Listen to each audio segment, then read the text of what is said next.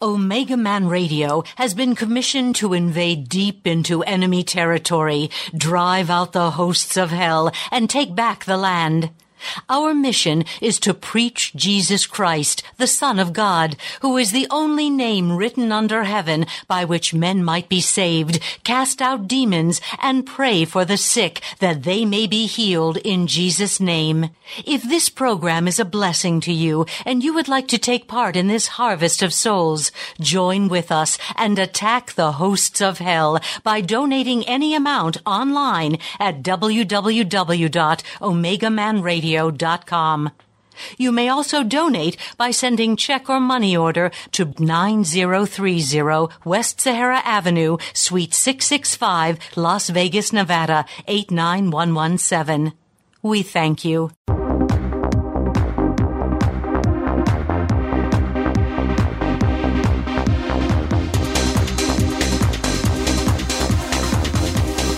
Are you ready? Ready to take a ride? Grab your coffee and strap yourself in because the show is about to begin. From the front lines of America, Babylon, and transmitting worldwide on the internet and satellite, you are listening to Omega Man Radio Network with Shannon Davis.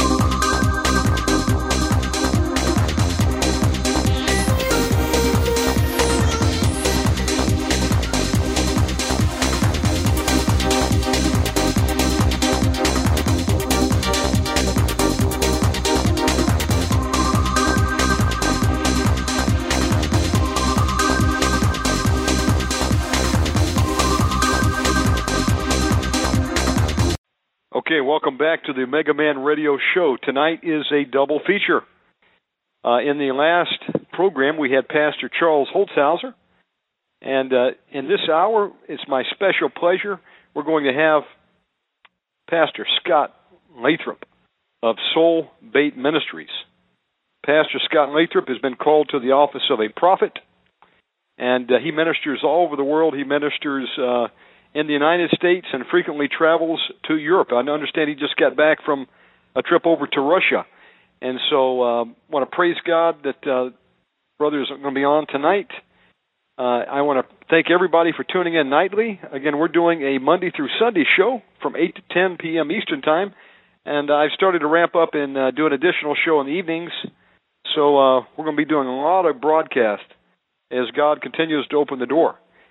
So, uh, without further ado, let me go to the uh, telephone line. I'm going to get uh, Prophet Lathrop on. Prophet Scott Lathrop, how are you tonight, brother? I'm very good, sir. How you doing? I'm doing fantastic, my friend. Uh, thank you for coming on, and uh, it's a real pleasure and honor to have you on the show tonight. Well, it is an honor and a blessing to be on the show. I, it, it's it's a blessing to be here, and I'm looking forward to hearing what the Lord has to say tonight. Praise God. Uh, Pastor, what I usually like to do is uh, start the program at a prayer. So would you be uh, so kind as to pray for us tonight? Yes, I would. Well, Father God, I thank you right now for uh, Shannon and his radio network, Father God, and anybody that would be listening tonight. Lord, I would ask that as the listeners listen tonight, Father God, that they would have a spirit of revelation that would come upon them and that they wouldn't just hear, but they would not only hear, but do what they hear. And so, Father, I thank you for blessing the people out there tonight, Lord, and I thank you for revelation coming on to every person that's listening tonight. In Jesus' name, amen. Amen. Pastor, uh, go ahead and give out uh, your ministry contact information, please, for those that are tuning in and would like to go to your website? Okay, um, our website is uh, www.soulbaitministries.com, uh, and it's S O U L B A I T Ministries M I N I S T I E S dot com. Um, yeah, we we were actually preparing for that today. We were we knew we were going to be doing this tonight, so I wanted you go to the website, you'll even see right now that uh, we've got the Omega Man Radio Network on the front page of our website. Praise God. Uh, God is awesome. Brother, uh, t- tell us about your ministry. And uh, there's a lot of people tuning in uh, live and also that will be in the MP3. And uh, I'd like to give you the microphone. Tell us what God is doing. Well, thank you. Um, God is doing a lot. Um, I um, First of all, I have to give a shout out to all my friends in uh, Central Florida. That would be the Orlando Orlando metropolitan area. That's where I come out of originally. I'm currently in Jacksonville, uh, working with some churches in Jacksonville, but I come out of Orlando, and uh, and I know a lot of people down in Orlando are listening tonight. So I just want to say hey to all my friends down there. And actually, I was down there ministering in a city called DeLand last night and we had a powerful time and I'm just I'm just blessed. Um but I've been in Jacksonville and the name of my ministry is Soulbait Ministries and it comes from John uh chapter 4 and it's the whole story of the woman at the well because the thing about the story of the woman at the well and the thing that was so important about that is that when Jesus being the prophet that he was when he approached her, he not only when she said, "Well, I can't give you water because I'm a Samaritan and you're a Jew, and Jews serve Samaritans, so uh, actually, you know, if you were really going to be the guy, you would be serving me." But Jesus knew how to get to her, and he basically said, "Well, he's." You know, and he told her about his uh five marriages and the guy that she's living with and all that. And he basically showed her her sin but then he showed her a way out of her sin. And once she got the freedom from that, she went out and told people about Jesus. She would run ahead of him in the following cities and tell people, "Hey, you need to come see this man. He told me and he he gave me life and I want to and so that's where Soulbait comes from. In uh, 1997, I was on I was asked to go on staff with a church full time, uh, Family Christian Center in Central Florida, and one of the things I had to do because at the time we were a small church, um, I had to uh, raise my own salary. So not only did I have to go on have faith to go on staff, but I also had to start, you know, raising my own salary, and then you know the church helped, and you know, so we we were taken care of. But what I had to do is because I had monthly supporters I had to send them a monthly newsletter of what I was doing for the church. And yes. so um I started this newsletter and I called it Soulbait. And me and my wife were looking at the old letters because I have copies of them all. And we had this giant ugly fish head and, you know, had a hook in it. And, you know, and it was, we called Soulbait Ministries the evangelistic department of FCC. And uh, that's where it started. Um, I believe that God and where I got that from, and no, I didn't try and copy Soul Train either. Um, I was just God was. um I have not that kind of rhythm, but what I was trying to do is God baited my soul. When I was nine years old, I had an angelic encounter with Jesus or with an angel. I saw God supernaturally move in my family's life saving my dad, my mom, my brothers, my sisters.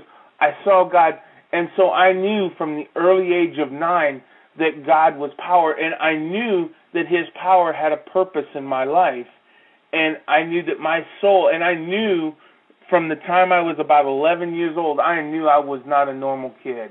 Even though I loved football and I loved all the sports, and I played it in high school and school, um, I loved the sports, but in my heart, I knew I was different and because of that, I I was always very careful, and you know I knew that God could talk to me, and I knew that God had a plan for me. And long story short, going back, God was setting me up from the time I was nine through high school. Um, and then in the Navy, the Lord started revealing a plan, and that's how I ended up in Florida.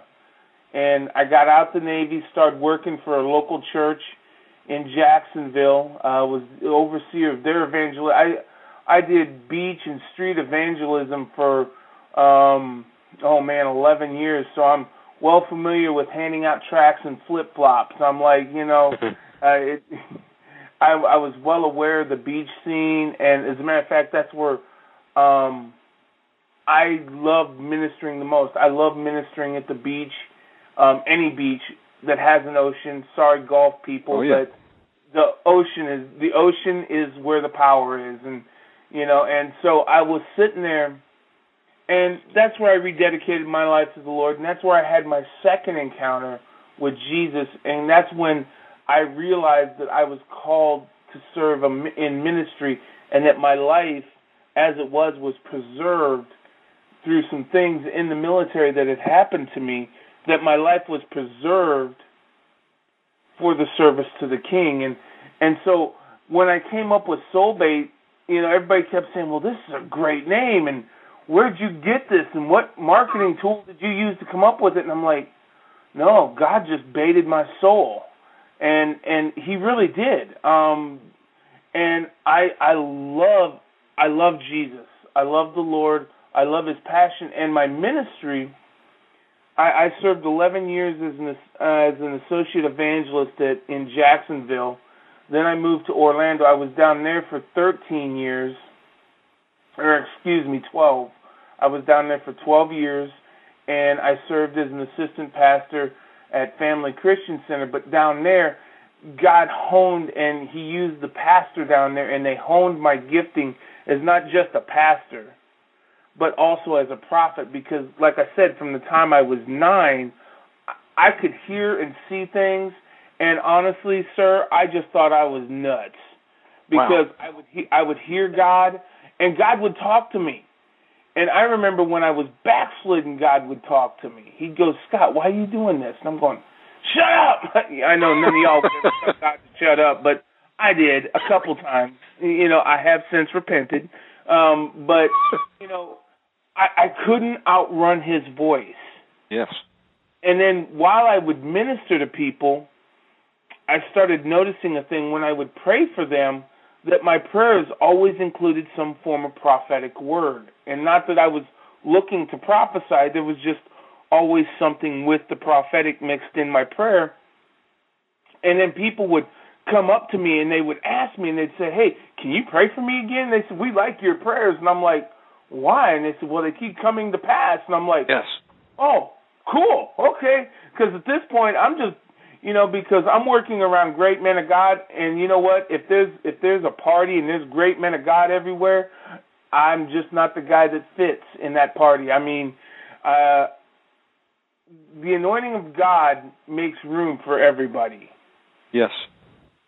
But in my mind, growing up, because I grew up in Nowheresville, Iowa. Actually, I grew up in a town called Waterloo, Iowa. And because of where I come from, I just didn't think I didn't ever think I would ever get to minister to anybody significant. And I was so blown away that the doors, because God has baited my soul, the doors that God has opened up for me to the point where I've even gotten to prophesy to the former president of the United States. I mean, wow, it, it, that's an honor. Yeah, I was blown away. I I got a thing from the White House saying, "Hey," and I'm going, "Oh God, did I do something wrong?" Is the FBI? Um, you know, I'm thinking, oh, I'm thinking conspiracy theory here, and actually it was an acknowledgement of a word that I had given the president two or three years ago. Oh my goodness! And I'm like, oh, cool, you know. So, but that's it's really God's cool. ability that opens those doors. It's not if it was if it was relied on Scott, if it was relied on Scott's ability, I couldn't do it. I I, I would I would mess it up in a nanosecond. I tell people all the time because you know people will say, especially those that don't have a lot of faith, they'll say, "Well, you know, aren't you afraid that you're going to lose?" I said, "I don't have nothing to lose." Because I don't have a fear of losing anything because I never I never built anything. Yeah. I got everything from Jesus. Jesus gave it to me, and as long as I serve Him, I know I'm never going to lose it. Because the Bible says that His gifts and callings are yes and amen, or forever and ever. Absolutely. And so I just, you know, I get real excited about that. And so about three years ago in 2000, in, well, actually, let me back up a little bit. In 2005, I had talked to my senior pastor, and um, he he said I, I had told him I said I feel like God is starting to transition some things, and he, I said I don't know, but I feel like some things are going to change, and he said yeah, and I said I don't know, and then I met this couple in Jacksonville, Florida, and I was invited up to help um not ordain them, but they were given a church from another pastor. The other pastor was called into the mission field, and he wanted to transfer the church over to them. They were youth pastors in his church, so they were already ordained, but he'd asked me to come up and pray and prophesy over the transition. So I came up, and when I came up that weekend, I'd met with the pastor. I left his house, and the Lord says, Scott, you're going back to Jacksonville and you're going to help this man establish his church. And I'm like, no, no, I don't want to go back to Jacksonville. uh, Lord, I'm an assistant pastor. We started with 19 people. I'm in a church of at that time it was like 1800 and I'm like I got I, I'm an assistant pastor. I got the big butt front row chair. I'm good. I don't need to move. well, here I sit in Jacksonville in the corporate headquarters of Soulbait Ministries, which is basically one extra bedroom in our house. But God has supernaturally He moved us up here, and when when we left um, Central Florida, God had told me He said, Scott, it's time for you to step out into your own ministry. He said, Yes, you're going to help this man build his ministry, but as you help him, I'm going to build you at the same time. And so in 2007, we started officially uh, Soulbait Ministries. It no longer was a newsletter, it actually became a ministry. And I've only been around a little over three years and change. And what I thought we were starting to do is not nothing what I thought we what we are doing. God has so opened up doors for us. Um, while I was in Central Florida, I taught all the time on how to hear God's voice. I spent 10 years teaching people how to prophesy, how to learn how to interpret dreams. How, I, I spent inordinate amounts of times on teaching people how to recognize the true God, the false God, in our own flesh. You know, so you know when I started Soulbait, I thought, well, that's what I'll continue to do, and I have done that. But as I've done that, God's saying, all right, I want you to go down this road. I want you to go down that road. And I'm going, oh, Jesus. And, you know, I was in uh, Central Florida last night and I was teaching on faith and fear. And I got to be honest, I love faith because faith is a great narcotic. Yes. If there's anybody that's ever done drugs and you want to get off that drug and get on a really good drug, try faith on. Because faith will stretch you and it, it will push you, but it will also be the most exhilarating thing you ever do. Because in faith, that means I surrender myself to God and His plan, and I say yes, sir, and do. And God does, and God opens up doors. And so we, we started with all the Hearing God's Voice classes, but then something real funny happened about two years ago. After our first year, um, I was invited um, to a church in Jacksonville, um, and the church had just went through a really bad church split. The pastor invited a man in. The man came in and literally stole his congregation. Wow. And you know, and and so the next thing I know, I'm over there ministering to him. Well, the funny thing is, is he's Russian. Oh. And uh, I'm sitting there. I'm actually one of only two American people in this Russian church, and I start ministering to the pastor because here, here's my heart: the office of the prophet. A, a true prophet doesn't just prophesy. If all you hear is, well, I'm prophet so and so, or I'm prophetess so and so, and all I do is prophesy, and I can read your mail backwards, forwards, and see through you, and see the kryptonite, and see all the other stuff, that's not really a true prophet. That's somebody that's walking in the gift of prophecy. A true prophet has a heart for the leaders of the nations and of the body of Christ. And the leaders of the body of Christ are your pastors, your teachers, your evangelists, and your apostles. And I have a heart. I, I, I spend more time ministering to pastors than I actually do to people because that's where my heart is. The Lord said, He told me a long time ago, He said, Scott, I need you to be my dumpster. And I said, What do you mean by that, sir? And he says, As he says, My pastors have no place to release. Oh. He says, I want he says, I want you to be the dumpster. And so I get I get calls all the time. Tomorrow morning I'm gonna be getting a call from Texas. Hopefully y'all listening out there tonight. Yes. There's a there's a man in Texas gonna be calling me tomorrow morning. And I I'm sitting there and I'm going, you know, God and my my and it's not that pastors have all these problems. It's just they need a place to vent. You know, and and God knows that, and that's why He created the fivefold ministry. The fivefold ministry is for the equipping of the saints, and so we're to equip. But in the equipping, man, it gets hard sometimes. We hear that a lot, Scott, uh, about the fivefold ministry. What is the fivefold ministry? For the fivefold not heard of ministry is the apostles, the prophets, the pastors, the teachers, and the evangelists. Okay. I, I when I teach it, I call that God's executive branch. Oh. All right. Then you have Congress. All right. You have the House. You have the House seats, and that's going to be your people in the church and your new believers. All right. Then you have the Senate, and the Senate is your ushers, your deacons, your children's church workers. They're people you have the House. Everybody's just coming in. House is the lowest form of government. Well, actually, it's an equal form, but in, in status symbol, when you're a, House of Representative member, you're the, considered the lowest form of government by other House members, and you know what I'm saying by the mm-hmm. by the branch. All right, so you have the House. That's all the new people coming into the kingdom. That's the people. That's the people.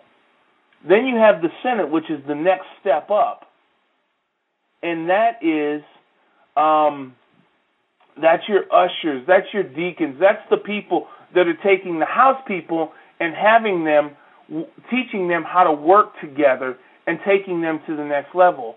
Then you have your executive branch, and that is your apostles, prophets, pastors, teachers, and evangelists. And they oversee the House and the Senate. And then you have the judicial, which is God the Father, God the Son, and God the Holy Spirit. And so you have all forms of government, and one is looking out for another. God is looking out for me. So I want to look out for my fellow pastors. I want to look out for my fellow evangelists, my teachers, my pro- apostles, you know, fellow prophets. I want to look out for them all. But at the same time, I need to look at the Senate. I need to encourage and prophesy and minister to the people that are leading and working in the trenches. And yes. then I need to also look at the people that are coming into the body. You know, they they've been elected in. They've elected Jesus into their hearts. So now they're in the house. So now we have to go and we have to go teach them so they can move into the Senate.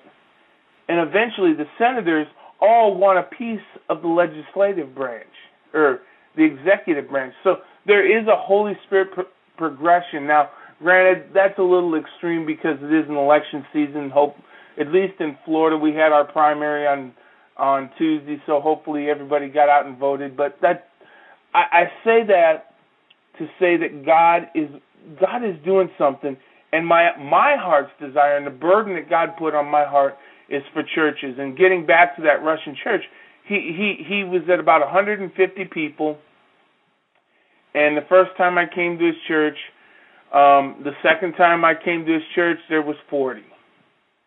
And and I just wanted to encourage the brother, and I was praying with him, and I was prophesying to his family, and I was prophesying to his wife, and I just encouraged him. Well, I didn't realize that in the Russian church, they're all dude, they're connected. Really? And the next thing I know, I get a call from this pastor in Chicopee, Massachusetts. He says, "Hey, brother, can you come up here?" I'm like, "Dude, I ain't going nowhere because I don't know who you are." Finally, the guy down here in Jacksonville says, "No, you need to go up there." And through a series of strange events, God opened up a door, and we've been ministering for the last year and a half in Russian churches up and down the East Coast. I How have many would- what? How many would you estimate that they have in the in the USA? Are there a lot of Russian churches? Oh yeah. Oh, I would say, um, oh, I would say on just on the from the Midwest to the East Coast, there's probably probably uh, probably about 500 churches. Holy cow, that's a lot. I didn't realize that. From from the um, from the Mississippi to California, there's probably probably another six seven hundred churches.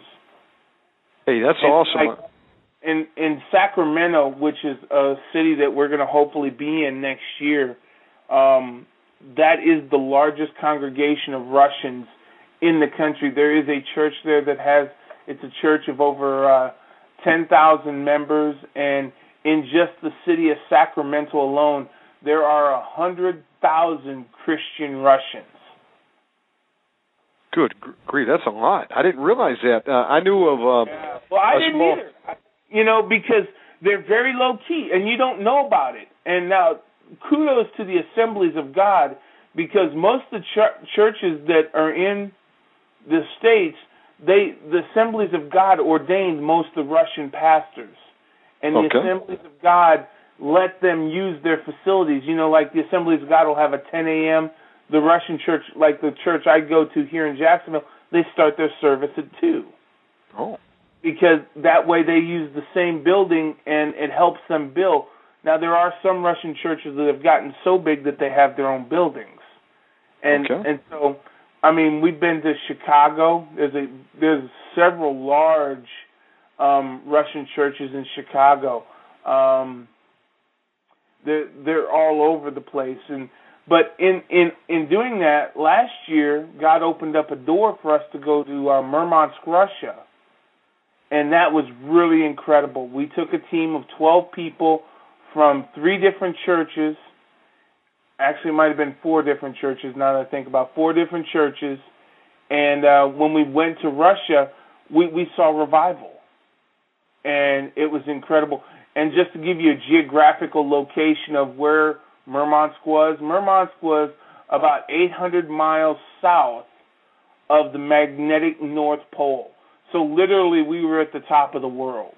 wow! Is We that were- down near the ocean? Uh, did they have like a they like a big submarine military base or something there? Oh, very much so, very much so. Yeah, it, there were parts of the city that we weren't allowed to walk in, and and we were very gently and lovingly kept away from those parts of the city. And you know what? I personally, might being a former Navy guy, I would have probably been interested uh, to go and see those things because I know their only aircraft carrier was stationed there, and I loved to have went and seen it. Oh, But yeah. you know, I'm going to follow their rules because I don't want to go in their jail. So Oh, sure. I'll go to jail for preaching the gospel. I won't go to jail to take a picture of an aircraft carrier. Sorry, I can get that from Google Earth. You know. Uh, hey, absolutely. I just heard that name somewhere. Maybe it was on a, a Discovery Channel show, but uh, I thought I remember that being near the ocean. And of course, you love the beach, so that was perfect for you. Um, oh yeah. Now, so what's it like being in Russia uh, when you get out there to preach? Uh, do people, large crowds, small crowds, show up? What's it like? large crowds. Well, when we when we went to Murmansk, um, the the first day we were there, um, we met with all the local pastors, and I was kind of disappointed because uh, the local pastors didn't want us there, and Really? that yeah, that kind of put. I I wasn't afraid. I'm like, well, hey, I've preached. I'll preach on the street. I don't care. I got a hotel room for ten days, so I'm good. Whatever. But they didn't really want us there, and so like the first day, attendance was really sparse. But then all of a sudden, people started getting. There were supernatural, miraculous healings taking place, to the point where by the third day, people would come in the morning and sit, and they would bring their lunch so they could get their seat for the evening service. Oh man, that's they would awesome. sit all day in the church just so they could get have a seat for the evening service. Wow. And then by the time we were into like the eighth day, I remember one night I walked out and um I was moved because I walked outside and the building was packed. And I walked out and there's cars parked down the street. And what they were doing is they were waiting for people to leave the building and as they left the building they would run in. People from the cars would run in. And then of course by this time I had become a recognizable figure and when I walked out and I was standing on the front porch of the church, all of a sudden all the car doors open. They're like, "Hey, come to our car, pray." And literally, me and this other young lady, we walked around the block because there was that many cars, and we we would stick our hands in the cars and pray for the people in the cars. Oh my goodness! Because they couldn't awesome. get into the ministry, and I was so moved. I understood where Jesus said when he saw the people, they had followed him. I understood the compassion that he had for the people because I saw the people and I knew they weren't going to get in the building these people waiting been waiting all day to get in, and so there was a tremendous outpouring on that trip, and it was really powerful. And then when I got back, we got um we started doing um our, another hearing God's voice, and this bishop from Siberia, everybody says, "Oh, this bishop's coming to class tonight," and I'm like, "Okay, I, I hear bishop, apostle, I, I hear name." I hear titles bantered around, and I'm not moved by a person's title. I'm moved by their anointing. Yes. And, and so, you know, everybody was like, "Ooh, this bishop's coming to your class tonight," and I didn't even tell the pastors of the whole church because, in my mind, it wasn't that big a deal until he got there, and then I realized who this guy was, and I'm like, "Oh," and um, he says, he says, Pastor, he says, you are coming to Siberia this summer and you are going to teach my people how to prophesy. And I'm sitting there going, oh, great, another little church. Well, his church wasn't that little. his church sat just under 800 people. We had about 700 people every night while we we went to Siberia. Um, while we were in Siberia, we did um, another Hearing God's Voice class, but this one was just for pastors. This guy had over 50 churches underneath him. And because of that, we were able, he had all his pastors. This was not open to the public because the public wanted it, but he wasn't letting anybody in but the pastors because, and that to me was like steak on the plate because I'm like, that's my heart. I want to minister to the pastors because if I can get to the pastors, well, they can get to the people. So yes. let me get to the pastors. And so I spent a week. We we condensed the class and we did two sessions two sessions a day, and um, they brought everybody in from all over Siberia. And so the first week we just did the Hearing God's Voice class. Then the second week they had us go to all these different churches throughout Siberia, and I didn't know until we were about ready to leave that we were the first American missionaries in these parts. While we were there, we were taken to a Russian gulag. We led 14 people to the Lord in what I called the doorstep to hell. Was it? Uh, is it still an actual operation? Uh, oh yeah. Gu- the gulag we went to was over 400 years old. Folks, uh, if you're just tuning in, you're listening to the Omega Man Network. We've got Prophet Scott Lathrop on from Soulbait Ministries. Um, Scott, uh, uh, tell us what a gulag is for those that uh, are not familiar with that term. A gulag is it, it's a Russian it's it's a Russian prison, but you know when we think of prisons here in America, first of all, they don't have cable TV. Uh, but when you think of a when you think of a prison here, you think of an establishment out in the middle of nowhere. The people drive to the establishment, they guard the inmates, and then they come back to their town. That is not the way the gulags work. The gulags themselves are an actual community. So, in other words, if I was a guard in the Russian prison system, I would work at the prison, but I would live just outside the prison. Okay. And they call the community a gulag because it's not just you have your minimum, maximum, and medium security prisons all within a two mile radius of each other. You can see all the prisons, and you can see they have a shopping center, they have a school for the kids. Because the thing that was tripping me out was the oppression was so strong, and I'm watching these little kids, and I'm like, this is tripping. And I'm like, but you know, it was a bright day and all I saw was darkness. And so when we got into this church that we were invited to, we started we just started praying for people and I, I'd been prophesying to, you know, like seven hundred people a day and so it all became a blur to me after a while. But in this place I started off and I just said, Hey, does anybody want to know Jesus? Do you want to know the light of love? And next thing I know, there's 14 people standing up. And I, I about cried. That moved me because to me, prophecy's great, exhortation's great, but man, when you can get people in the kingdom of heaven and away from the kingdom of hell, that is a good day. That's where you score, folks, because he that wins souls is wise. Amen. Uh, Scott, when you said uh, gulag, we're not talking about uh, where you get three square meals a day. You know, they feed you oh, no. really good. They they no. let you out for exercise and uh, let you take college classes, are we? No, no. I remember. No, no. And and and this was like I said, it was extreme and and it was so funny because when we got done and the favor of God was on us because you know the guards were like you can't take pictures of us. You can't let it you know you can't take pictures of the prison. And but they did let us take pictures of us standing by the prison sign. So i have really? a picture of me standing by a gulag sign. Wow. So it's gulag 117 or something like that or 114 or something like that.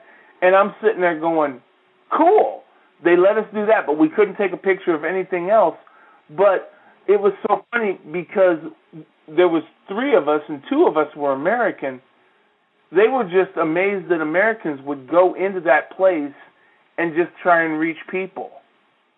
And I was just like, man, I'm going to go wherever my van driver takes me, and wherever he takes me, God is going to protect me, and we're just going to preach and prophesy, and we're going to lead people to the Lord. We're going to heal the sick. We're going to do the Great Commission. God said, Go ye, I'm ye, you are ye, and I'm going to go do what I need to do, and that's all there is to it. And so it, it it was it was actually a blessing. And I will say this um we were at a women's gulag. It was a women's prison. And I I when I got back I actually did have dreams about that place cuz it it, it it was if it wasn't the scariest place on earth it was pretty close to being the scariest place on earth because of what we saw, and I'm not really going to get into that because they do that to break people. The whole purpose in Siberia was designed by the Russian government as an exile state. The whole purpose of sending people to Siberia back in the day is so that they would die. They, yes. they would they wouldn't sentence them. They'd say, "All right, we we can't. your crime's not bad enough to sentence you to death. So what we'll do is we'll exile you to Siberia and hope you die."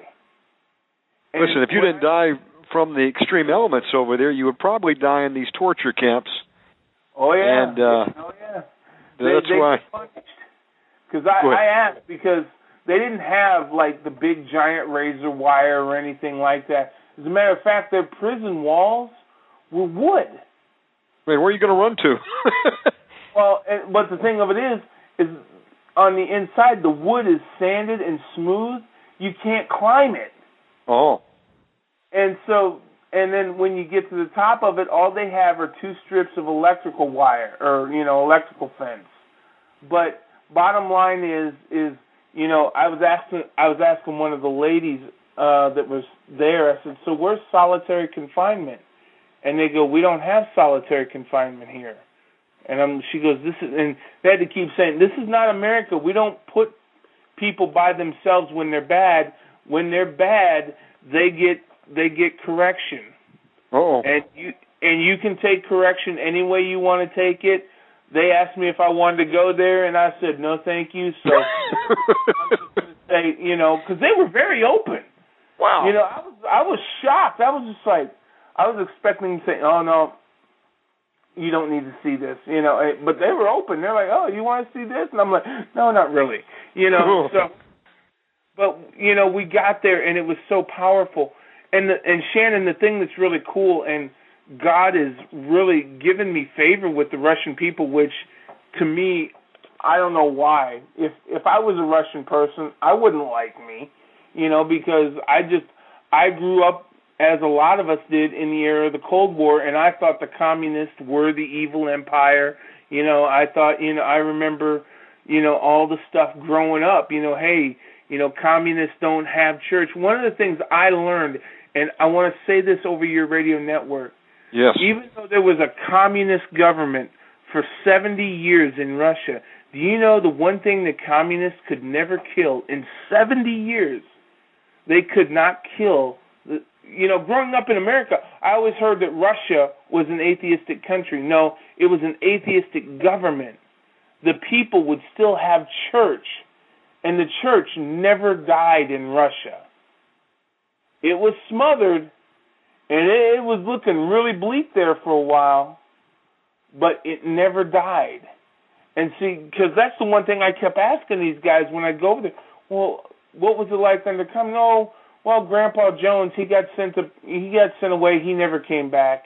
You know, so and so, he was preaching. He got sent away. He never got came back. And in their mind, I'm sitting there going, "Oh my God, these guys are martyrs. They're great people of the faith. They were preaching, taken away, and they never came back." And I'm sitting there going, "Oh Lord, this is incredible." And he and and but to them, it was it was their just service. Yeah, they I- would uh they would arrest them for um having a Bible, folks, and, and take them away Oh, yeah. to these camps. Scott, uh did did you get into any of the uh, grocery stores that we hear about that uh, supposedly have nothing on the shelves? Um, Uh, yeah, yeah. we Is there a went to- shortage of toilet paper, for example? uh, you would add that would be the one question I was hoping that there was not um now at one time there was an extreme shortage in Russia. Um but when I was there there was food in the stores. Now that being said there was food, but it's funny you would mention toilet paper. Man, a roll of Charmin was a roll of gold Wow. because they, they for whatever reason the paper products just I don't know if there was a strike, but man, wherever wherever you went, man, it was like guard the toilet paper. I like you know. baby wipes myself, but Whatever, but I was but uh I'll take I'll take whatever I can get. Yeah, Uh, well, j- just no Sears Roebuck catalog like the old days or corn cobs, but uh no, we get a little bit of graphic from time to time on this show. Um, let me ask you a question, uh, Scott. What is going on? It seems that America and Russia are doing the flip flop, and what I mean by that is um, you've got masses of people over there hungry for Christ. Doors are opening up. You got personal freedoms over there, and everything that Russia was known for, America seems to be uh, taking on now. We've got uh, persecution for the faith, uh, erosion of civil liberties. Uh, it just seems to be getting, you know, like the you feel like the uh, the web kind of Right. shrinking in. You know, the net coming in on us. right. Uh, is it just me that feels that, or is there actually a? Uh, I think that there's two things in play here. First, let me talk about Russia. Um, I, I do believe everybody keeps saying, when's the next revival going to hit? I've said this, and I will say this to you. I believe the next great worldwide outpouring is going to come from the Slavic countries. I do believe that. Their hunger for the word is unparalleled. Now, that's not to slight America on. That well, it could be a slight on the American church a little bit, but it's not to slight them. It's like all of a sudden, as of 1991, they were given this brand new car, and so they have this brand new car that they get to drive for the first time. Religious freedom without persecution, because Yes. everybody says, well, the communists were bad. Yeah, the communists were bad, and everybody rec- but oh, the czars weren't any cake either. the, you either went to the czar's church, that's where the Russian Orthodox Church was founded out of, was a political system, and the czars weren't a picnic either. Yes. You know, but I think for the first time, and in 1991, when they got that freedom, when all the former Soviet states that are now their own countries again got that freedom, it's like I got a new car, and it, and and because of that, their faith is unrivaled. They got to have something that four generations before them couldn't have, and so they're wanting to make the most of it. Because the one thing that I do notice when I'm in Russia is they're enjoying their freedom now, but if you talk to them, there's still a spirit of oppression, and that's because they also believe that one day they're going to get as much faith, as much food, as much freedom as they can now, because in one day they believe it's going to be taken away. You know, people talk about glasnost and perestroika, and uh, a lot of people said, well, the you know Cold War is over and Russia is uh, no more. Then you've got another camp which says that was just a uh, diversionary tactic, while all the while they've been building up um, to be the you know to be the bear that the Bible right. talks about. You know, Gog and Magog, I guess, if I have my prophecy right.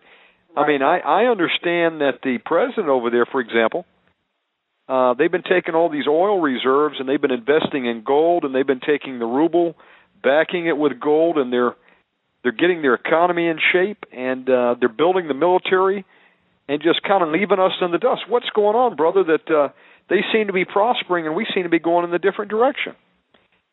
Well, and uh, and I I'm not saying that it's just happened. I believe that it's been spread over a number of presidencies. So, folks, I'm not um, I'm not trying to um, uh, point my finger at any any one person. I'm talking about. I just see something. It, it's like uh, we're not the great country that we once were. Scott, what? Where did we go wrong? Well, honestly, I, w- I was sharing with somebody, and the other day we were talking, and I said, I said, you know, I said I really believe, and this is just my opinion. This is not scripture. This is just Scott. My thing is is if you look at the fall of the Roman Empire, they didn't fall militarily because they had the greatest military in the world. They fell because their character dissolved and it made them into dust. They didn't have the character that they had when they became the Roman Empire. All right. Well, the United States, the thing with the United States, a couple years ago, the Lord was showing me. As a matter of fact, it started in uh, 2008, um, and I, and actually at the beginning of 2008 um the lord was showing me that a great that the great a great blanket had been covered over the United States and it was and that it was snuffing out the light that the United States was. Now wow. I'm not I'm not talking I'm not talking political I'm not talking anything but spiritual. Yes and and I sat there and I, and the it disturbed me because when I prophesy, it says in Corinthians that prophecy is for exhortation and comfort, and I'm like, Lord, you showing me a blanket being covered over the country. Uh, that's not very comforting to me right now. And he's like, and what I believe is happening in America as far as spiritually, I believe God, we're that church. We're we're we're Second Corinthians First Corinthians, we got all the promises. We got, oh, this is going to happen, this is going to happen, do this, this, and this. And in Second Corinthians, Paul has to go back and say, but we didn't do, you didn't do this, you didn't do this, and you didn't do this.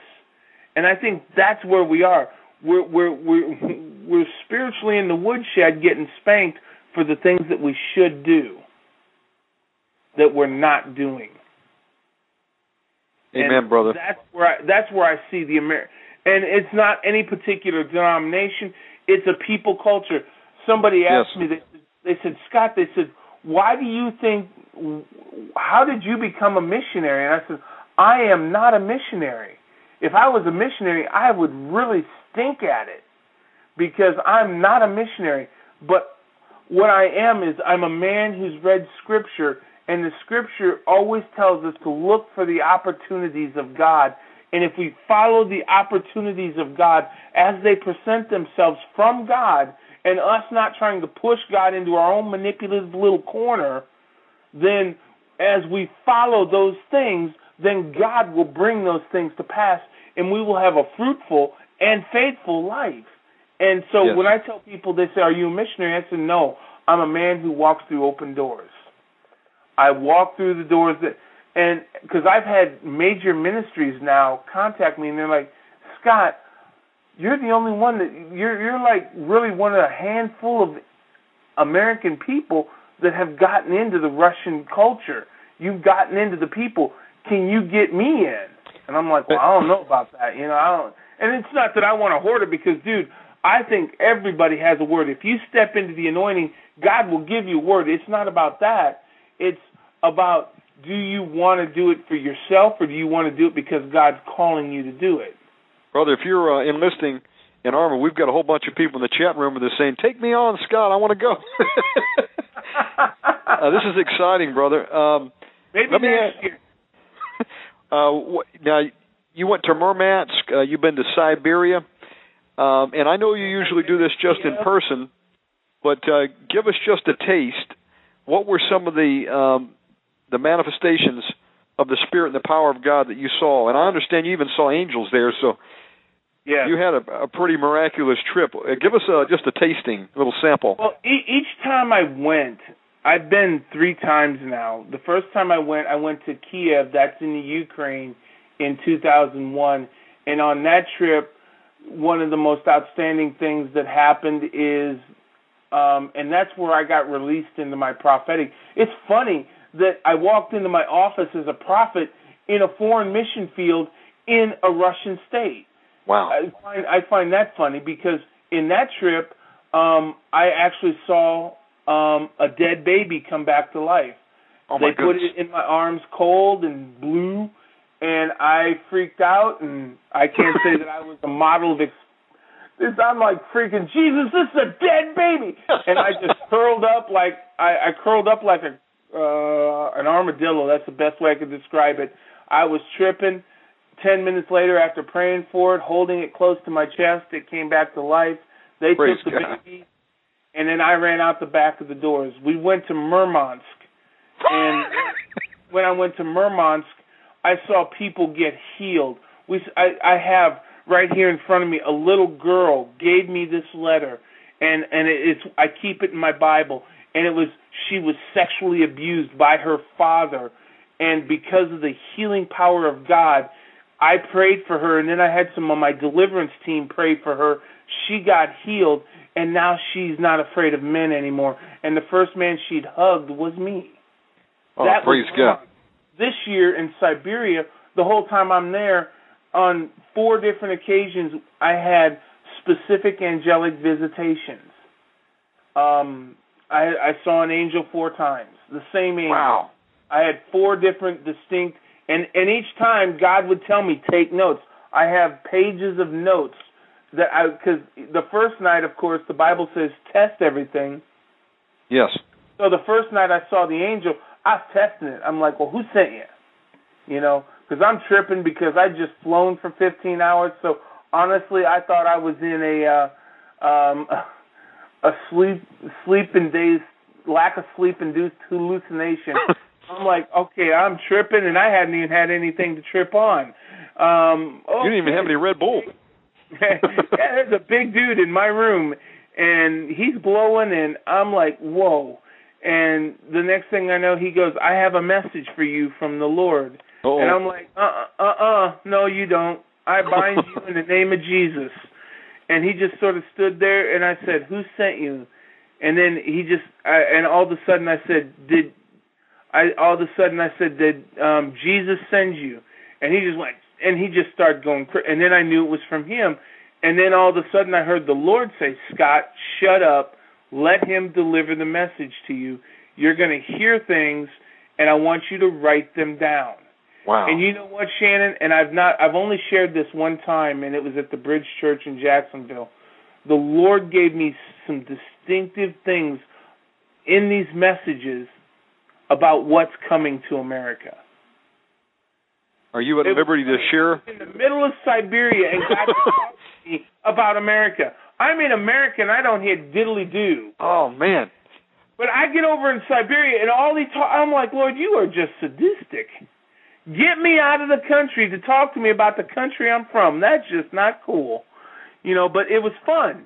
Let me ask you. Um, I, I probably would have fainted myself, but were, did you uh, see any uh, armor on this angel? Was he carrying a sword or anything? Oh no, yeah, oh yeah. I it was very clear. I saw I saw and the thing of it is is um and I really don't we don't have because I see that we only have like a few minutes left.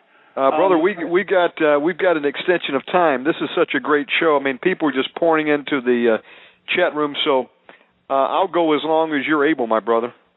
well, I also want to. Res- I don't want to have everybody calling in. I'm sorry, I was up all night listening to the Omega Man. This Oh, long man. guy. You Listen, know, I this- want people to go to work and go to bed too, but I will. Brother. I, listen, I was going to have some coffee before this show, and I don't even need any coffee right now. You're energizing me.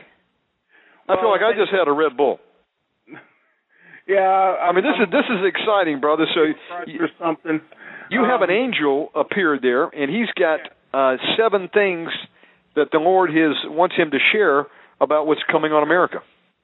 Yes. Well, actually, it was four things or four different visitations, and one of the things that happened my last night in Siberia, um, I, I haven't shared this a lot, is the Lord gave me a dream slash an open vision. It started as a dream. I woke up into the vision and was conscious, and at the end of the vision was the same angel I'd saw through the whole time of my time in Siberia and he put a string and he tied everything together. God doesn't leave us guessing. He he may be strategic on how he tells us things, but God does not leave us guessing. And so uh, you know, it, it was just it was a powerful thing. Um I Brother, you can't- on- You can't hand me a chip and then take away the bag. Uh, I can't go to a Mexican restaurant and just have one chip. You got to give us a taste. Can you share anything with us tonight? Uh, I, I'll just share. I'll, I'll oh shoot, boy. Um, I'll just say this. Um, when I when I when I saw the angel, first of all, you got to understand that God's when God when you have a visitation, Yes. it's in three dimensions. Wow. The, and and and and and it, it's always going to be about you first, and then it's going to be about your family, then it's going to be about your country or your ministry. And that comes from First Timothy. When God deals with people, He deals with them first, then He deals with the family, then He deals with their country. And that's what was happening with me and these angels, or this angelic visitation, is God was dealing with me. I mean, I was I'm in the middle of Siberia and I'm taken to the woodshed while preaching five times a day and all over the place and exhausted and God I, I mean there was not much sleep for yours truly while I was there. And he he just kept showing me, you know, that that I'm, I don't have my notes with me. I don't want I don't want to go into what he actually said unless I read my notes.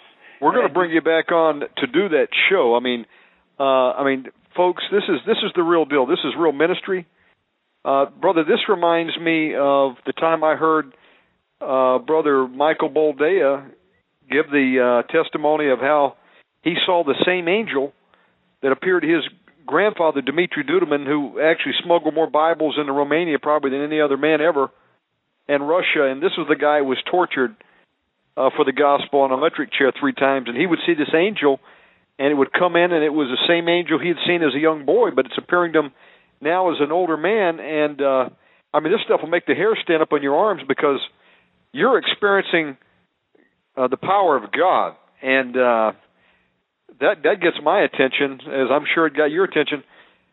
Um, whoa. I that's when you better have a notepad and a good pen. Yeah. I've been in Well, I- places where- where the information comes and I had no pen. oh Wow. God, have mercy.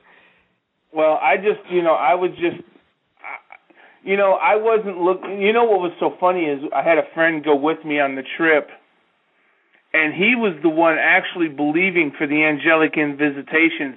I was actually believing for the just surviving of the trip. Yes. And uh I he goes he came into my room and he goes he goes, Pastor, he says, I'm believing God, we're gonna have angelic visitations. I said, Too late. He's already been here. He goes, You got the visitation? He said, I wanted the visitation.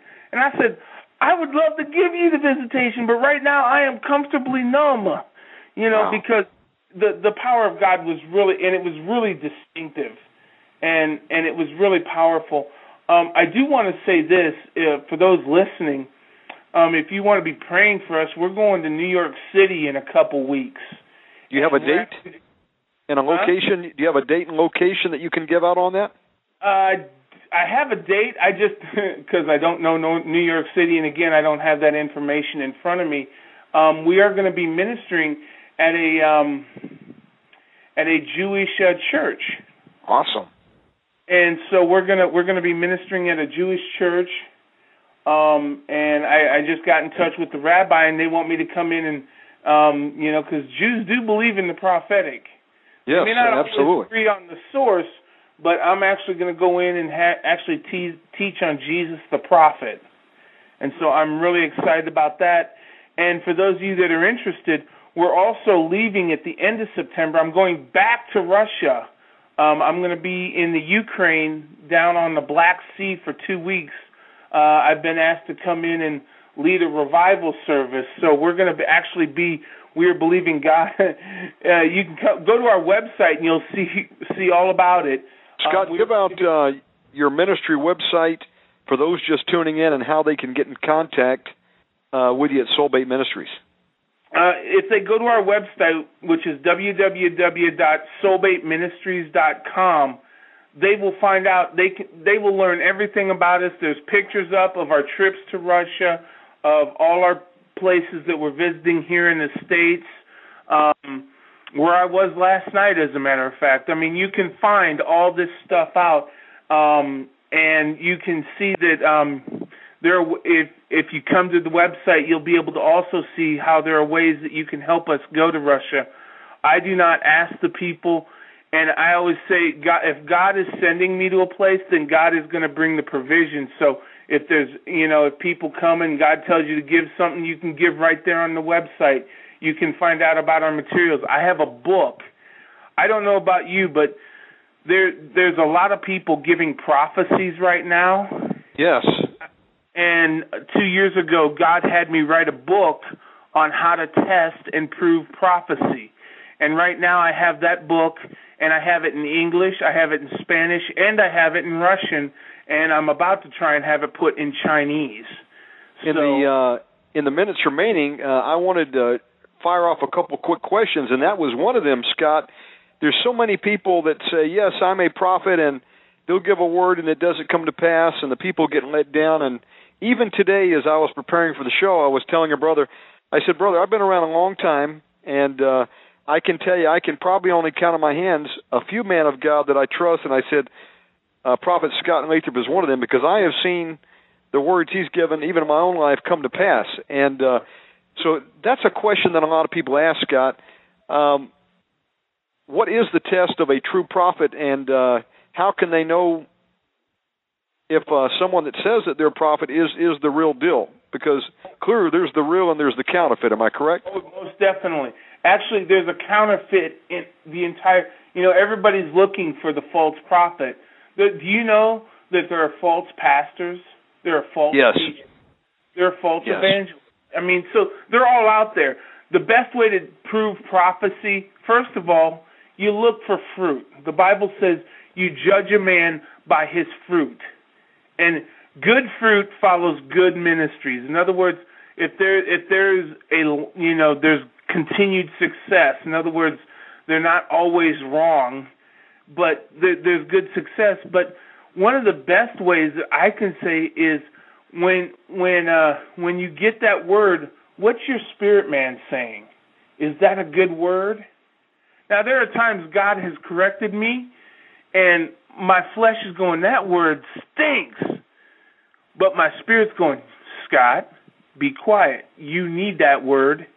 God is speaking that to you, so don't let the enemy steal it from you. And I'm going, he can have it. No, he can't. So you have to, you have to, you have to. When you receive a prophetic word, we have nine. I have uh, in this book. Um, it's called Puzzle Pieces. Um, we talk about how to test and prove prophecy. Okay. And there, we in one chapter we talk about how to test and prove prophecy, and there's seven steps. Does it contradict the word of God? No prophetic word you should ever, ever, ever get would contradict the word of God. If it contradicts the word of God, chunk it. Okay. You know, it can't contradict the word of God. Is is is the word of God from a reputable minister? In other words, is it is it is it somebody that's been in the ministry more than two weeks? You know, oh hey, I just I'm just a new prophet and I'm you know no, most prophets come through seasoning. There if you're walking in the prophetic and you're walking in it consistently, we're always learning. I'm always learning at least. I don't know about anybody. I can't speak for everybody else, but I'm still learning. And so my thing is is there's no new prophets because we're all prophesying the same thing. It's the difference is our motivation and how we prophesy it. And I know have, God uh, will always reveal His uh, plan to the prophets. Yes. Uh, in, in the Bible, we've talked about a school of the prophets. I think back in Elijah and Elisha's day. Yeah, Second Kings. Um, it was Elisha. Um, when I do my graduation, actually, I'm having a graduation of my Hearing God's Voice class. Um, one of the things that I bring in that was given to me when I first got my mantle as a prophet is I have an axe head. Axe And head. It, it, yeah, an axe head because that's from Second Kings. Um, I believe it's chapter 19, and it talks about when the the prophets were building a school to learn prophecy. They lost their axe head in the river. Elisha walked up to the riverbank and called it out, and the axe floated. Oh, that's and on right. my axe Yeah. head, on my axe head, it says one one of my mantles is to be a teacher of prophets. I have been teaching prophecy for well, I started teaching in 1997, so I, I've been doing it a little while. There's a lot of people who feel that uh, they're called into prophecy. Uh, you know that they're um, they've got that. You know, uh, we, we know one one guy. He's 15 years old, and uh, we call him the young prophet. We believe that uh, God is uh, grooming him for the the office of the prophet. And uh, you know, uh, there's people say, "I feel called to be a prophet." Uh, do you have a school of the prophets that people can uh, Yes, get in and, I and develop I this have- skill? Yeah, I do have a school. Um, right now, it's it's very small. It's here in Jacksonville. It's a two-year program, um, but that's by invitation only right now. But Okay. I do also have a Hearing God's Voice class, and that I teach all over the place, all over the country, and we teach people. And that's the steps to get into the prophetic. You really think you're called to the prophetic? Let's let's test your prophetic abilities and we we do that in the class and then of course those that don't think they're called to the prophetic the bible says that we all can hear god's voice john 10:27 says that my sheep know my voice and the voice of another they will not follow so we all can hear god's voice so for those that want to just hear god's voice not necessarily be a prophet that class is good for them as well Oh, absolutely. Because as you mentioned in the beginning of the program, there could be um, three signals being transmitted, folks. So you could Oh, have yeah. the enemy, you could have God, and you could even have the flesh. Am I right, brother? No, that that that, that that's like lesson two of my class. Um, when we get into the whole, um, I'm going to lay this on you, and then we probably I'm I'm going to I'm going to close with this statement. Let your listeners chomp on this one for a while.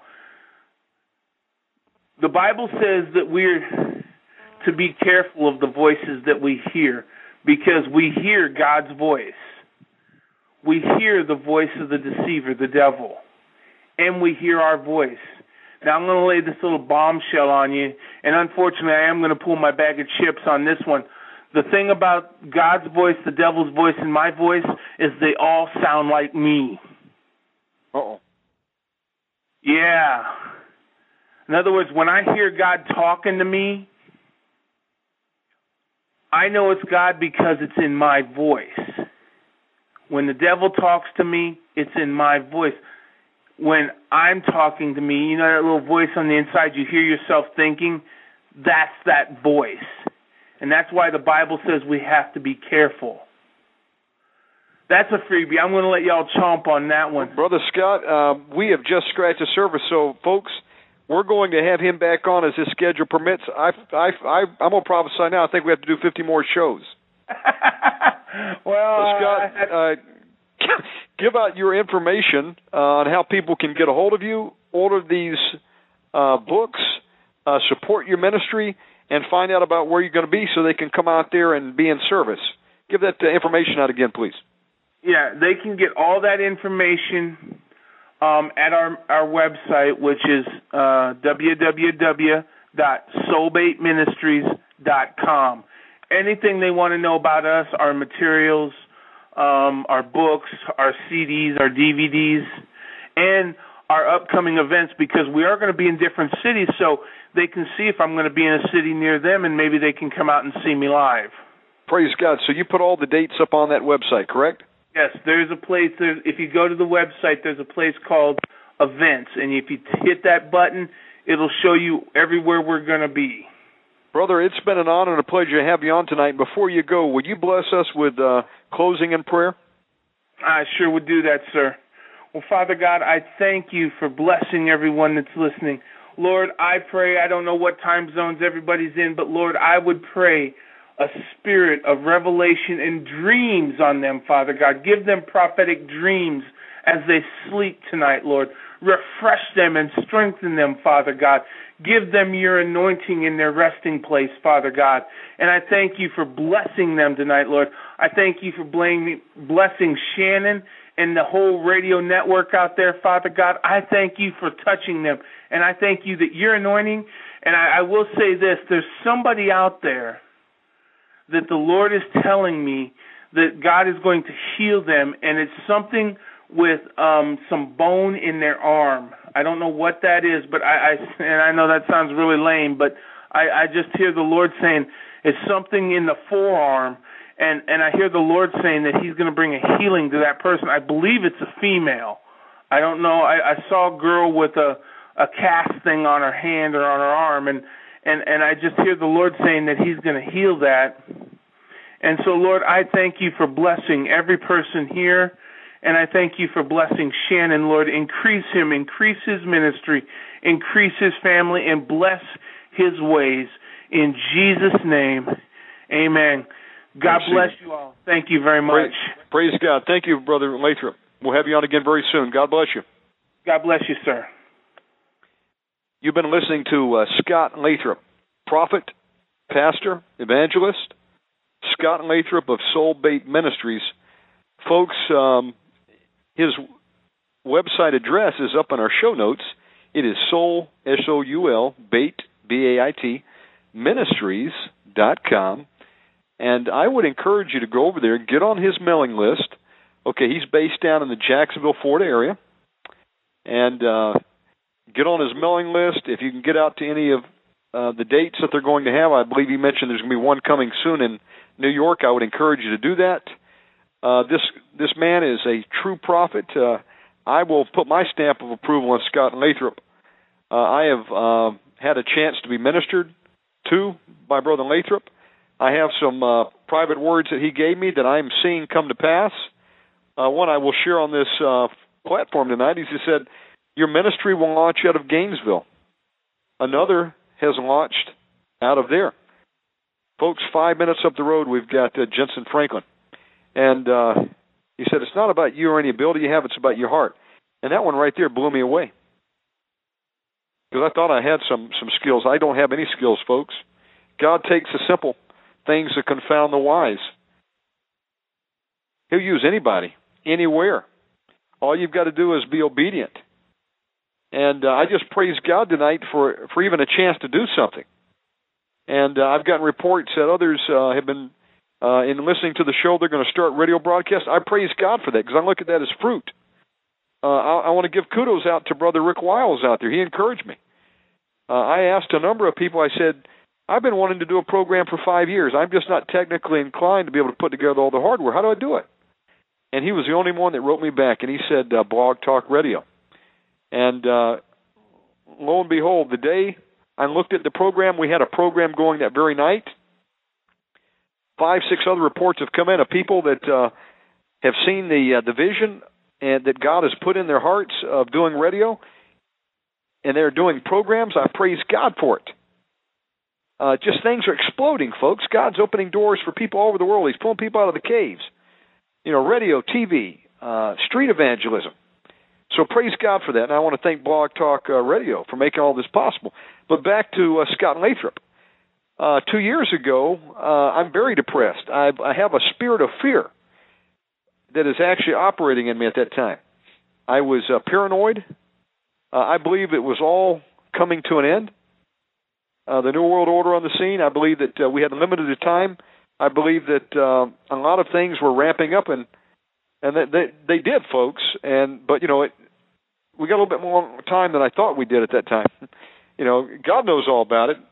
Uh, nothing's a surprise to Him. But back to my point, I went in and I just needed a word from God, and I figured any word from God is good, good or bad, because if you hear a word, then it, He hasn't forgotten about you. And honestly, I, I believed I had missed the mark, and uh, He was angry. And so uh, my brother sets up the, uh, the the appointment. I'll never forget it. It was uh, it was right after Christmas, uh, 2008, and getting ready to go into the new year. And I he said, "Hey, you've got to meet this prophet. He's the real deal, and he's a friend." I said, "Brother Damon," I said, "Hook it up." So he arranged. I went out there, and uh, in came Brother Lathrop. Never met the guy before. He didn't even know that I was uh, the brother of, of a good friend of his, my brother. And uh, we sat down in this little conference room. And what he'll do is, if you ever have a chance to be ministered to by Brother Lathrop, he'll have this little recorder, this little MP3 recorder. He'll stick it on the desk, and whatever the Lord gives him for you, he'll record it. and He'll send you the file, which is pretty cool. And uh, so he sits there and and didn't know me from Adam, and uh, he asked me, you know, for my name, and that was about it. And then boom, he gave me a prophecy that just blew my socks off. And he says, "What else do you need, brother?" And I said, "Brother, I need uh, the spirit of fear cast out of me." And I'm not ashamed to say that I had Brother Lathrop lay hands on me and cast out a spirit of fear. And uh, so uh, Scott operates in evangelism, deliverance, healing, and he holds the office of a prophet. He is the real deal. And I'll tell you, folks, I uh, I took that back and I said these are some good words, but uh, I wonder if they're going to come to pass or not. And lo and behold, two years later, I see things uh, coming to pass. You know, when I was getting a word, he he told me things that only I knew. I mean, I was asking God, God, if you would just do so and so, and He says, God is saying, you know, I'm, I'm you're looking for so and so. I mean, and the point is, is he was spot on, folks. Not everybody who says that they are a prophet is a true prophet. Okay, there are many false prophets, just as in Jeremiah's time. He was a true prophet of the day. He goes in to tell Israel, God has said, I'm going to judge you. And if you don't lay down your arms and go into captivity, you're going to die trying to fight the Babylonians. And then a false prophet was raised up. and says, In two years, you shall be victorious. And they went down to Egypt for help, and Egypt uh, snubbed them. And what happened? Just what Jeremiah the prophet said. That false prophet died, by the way. And uh, they were taken into captivity over there. So there's the true and there's the real prophet. The Bible has many instances of it, you know. And you've got to be able to discern the spirits. And so uh, a great way to do that is get a hold of this book over at Soulbait Ministries that he was mentioning tonight. It's available on the website, and he has a School of the Prophets. And it's got some great material, excuse me, um, available through the ministry there. So I just wanted to share that aside that – uh, I got to meet the man. He is the real deal. And when you meet the real deal, folks, it's pretty awesome. Uh, Michael Boldea and Dimitri Duduman are the real deal. They are true prophets of God. And uh, Jonathan Hanson, Dr. Jonathan Hanson, he's powerful ministry. Uh, I mean, there, there's some that I've met, and there's some that uh, have said things that still I've got on the back shelf, you know, waiting to see if it'll be fulfilled. But uh, I just wanted to just say that uh, I love and appreciate Brother Scott. He's a good man. He's a humble man. Um, doing a real work of the Lord. That's a ministry you want to get behind, folks. So I would encourage you become part of his mailing list, order the materials that are out there, support him. Uh, you know, you tithe into a ministry like that, they're going to go over and win souls in Siberia, Russia, and even if you can't go over there yourself, uh, you're going to reap in the same harvest anytime you sow into ministry. One sows the seed, another one waters it. They both reap. That's what Paul said. So uh, praise God for him, and uh, you know I'm excited about having him back on. I want to find out what the angel told him is coming on America. I also didn't get a chance to ask him to uh, to tell us about what he saw in the realm of deliverance. Now he told me something offline, but I'll save it and have him tell you himself. Uh, they really saw some stuff over there in Russia, and that uh, just lit lit me up because you know I love deliverance. Uh, in fact, I was even attacked this morning. I'll, t- I'll tell you, folks, and it's kind of comical. I'm uh, I didn't get to bed till 5 a.m. You know, we did so much radio last night, um, and we did two shows. You know, just like tonight. You know, God's really ramping this thing up. I, I'll set out to do one show, and I'll be on for four or five hours. You know, too. So praise God for the doors. But I'm sitting there. I, I you know, I'd been like asleep for four hours, and all of a sudden I, I heard something went boo, and uh, it was like. uh a face and went boo. And it startled me and woke me up out of my sleep, and then it disappeared. And I could feel the cold. I don't know what it was. An imp? Somebody astral projecting someone who didn't like the uh, deliverance that we did last night, folks. When these mass deliverance take place, God's on the scene. He heals. Jesus Christ sets the captives free. There's an anointing when you do spiritual warfare, mass deliverance, and you set people free. And the enemy doesn't like it. But I, the only reason I share that to you, I don't want you to think I'm nuts. I mean, I literally had that happen. It went, boo! It was like a, a, a Casper the, the ghost face. And just as fast as it came, I, I said, I bind you in Jesus' name. Thing disappeared and ran off. You know. and I laughed. It was kind of funny. Um, you got to do spiritual defense, so okay, because this is not a laughing matter. But greater is He that is in thee than he that is in the world. You know, do self deliverance, apply the blood of Jesus to you, ask God to loose warrior angels with flaming swords to encircle your property. He saw angels. You know, that's what I want to see, folks. And, you know, that'll really strengthen your faith. You just catch a glimpse of them. But, you know, we ask for them, but uh, it would really make the difference if once in a while God let you see a glimpse of what's going on out there. But, I mean, it's real, folks.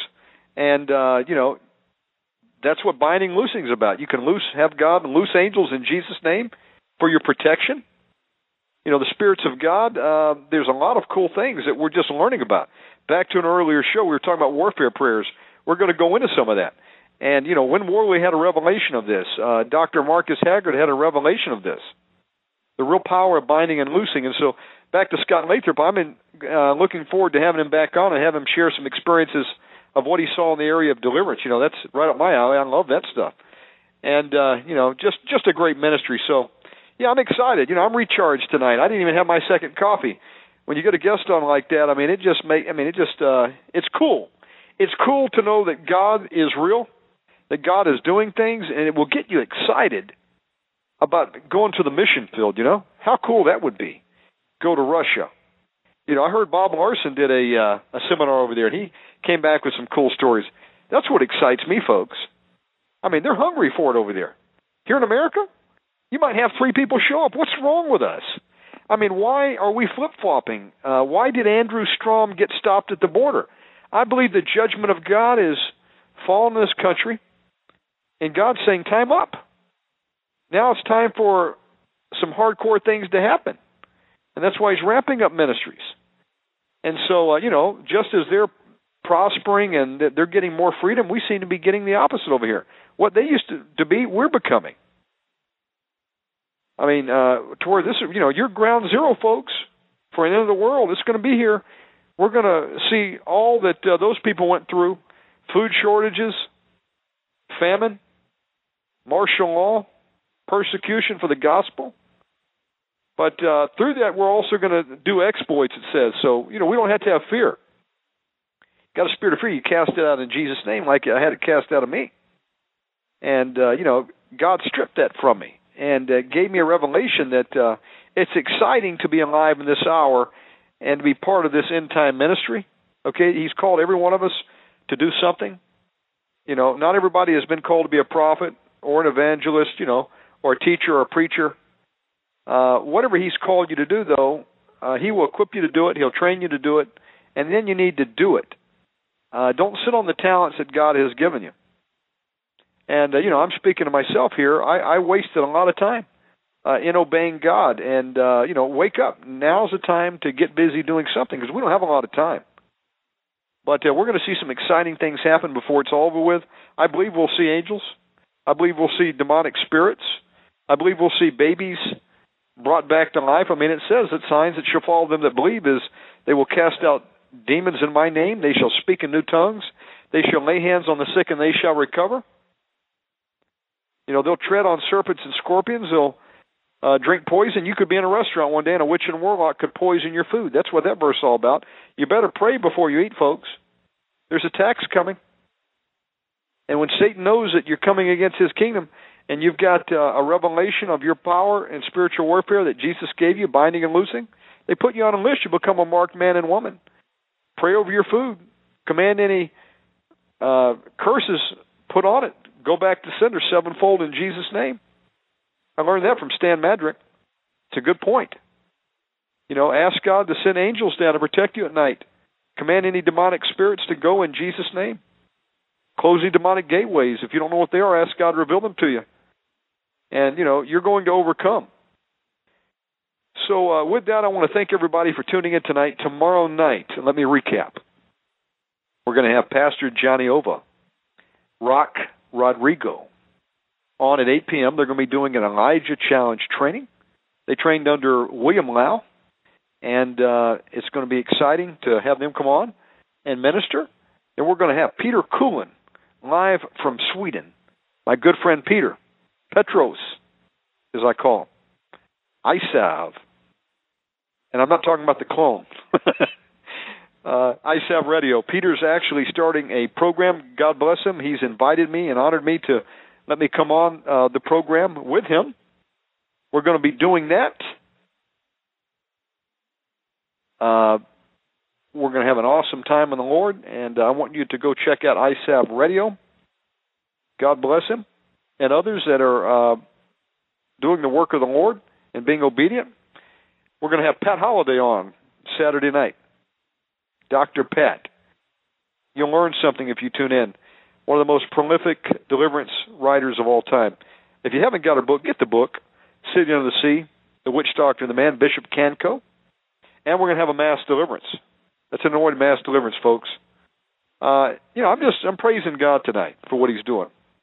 Want everyone to uh, tell a friend. The best thing you could do for me would be to pray that the Lord uh, would protect me because attacks are coming, folks, and uh, that uh, tell tell a friend to tune in. Just shoot a an email and say, hey, check out the Omega Man Radio Show. You know, I'm going to try to have something for everyone. We're going to bring on a variety of guests, talk about a variety of topics, have a little bit of fun in the process, and um, go check out wrwpublications.com. Before I forget, uh, they have their uh, the online WRW book room back online. Over 500 Win Worley titles, folks quality deliverance material for three dollars. I mean, you can. I mean, for a, for stuff that you can smite the enemy with. I mean, get a hold of it. I mean, you know, sacrifice a cheeseburger or uh, Starbucks and get a hold of something that you can actually make a difference with. All right. Uh, God bless you tonight. I hope I haven't rambled too long. Um, and I will see you on the next program.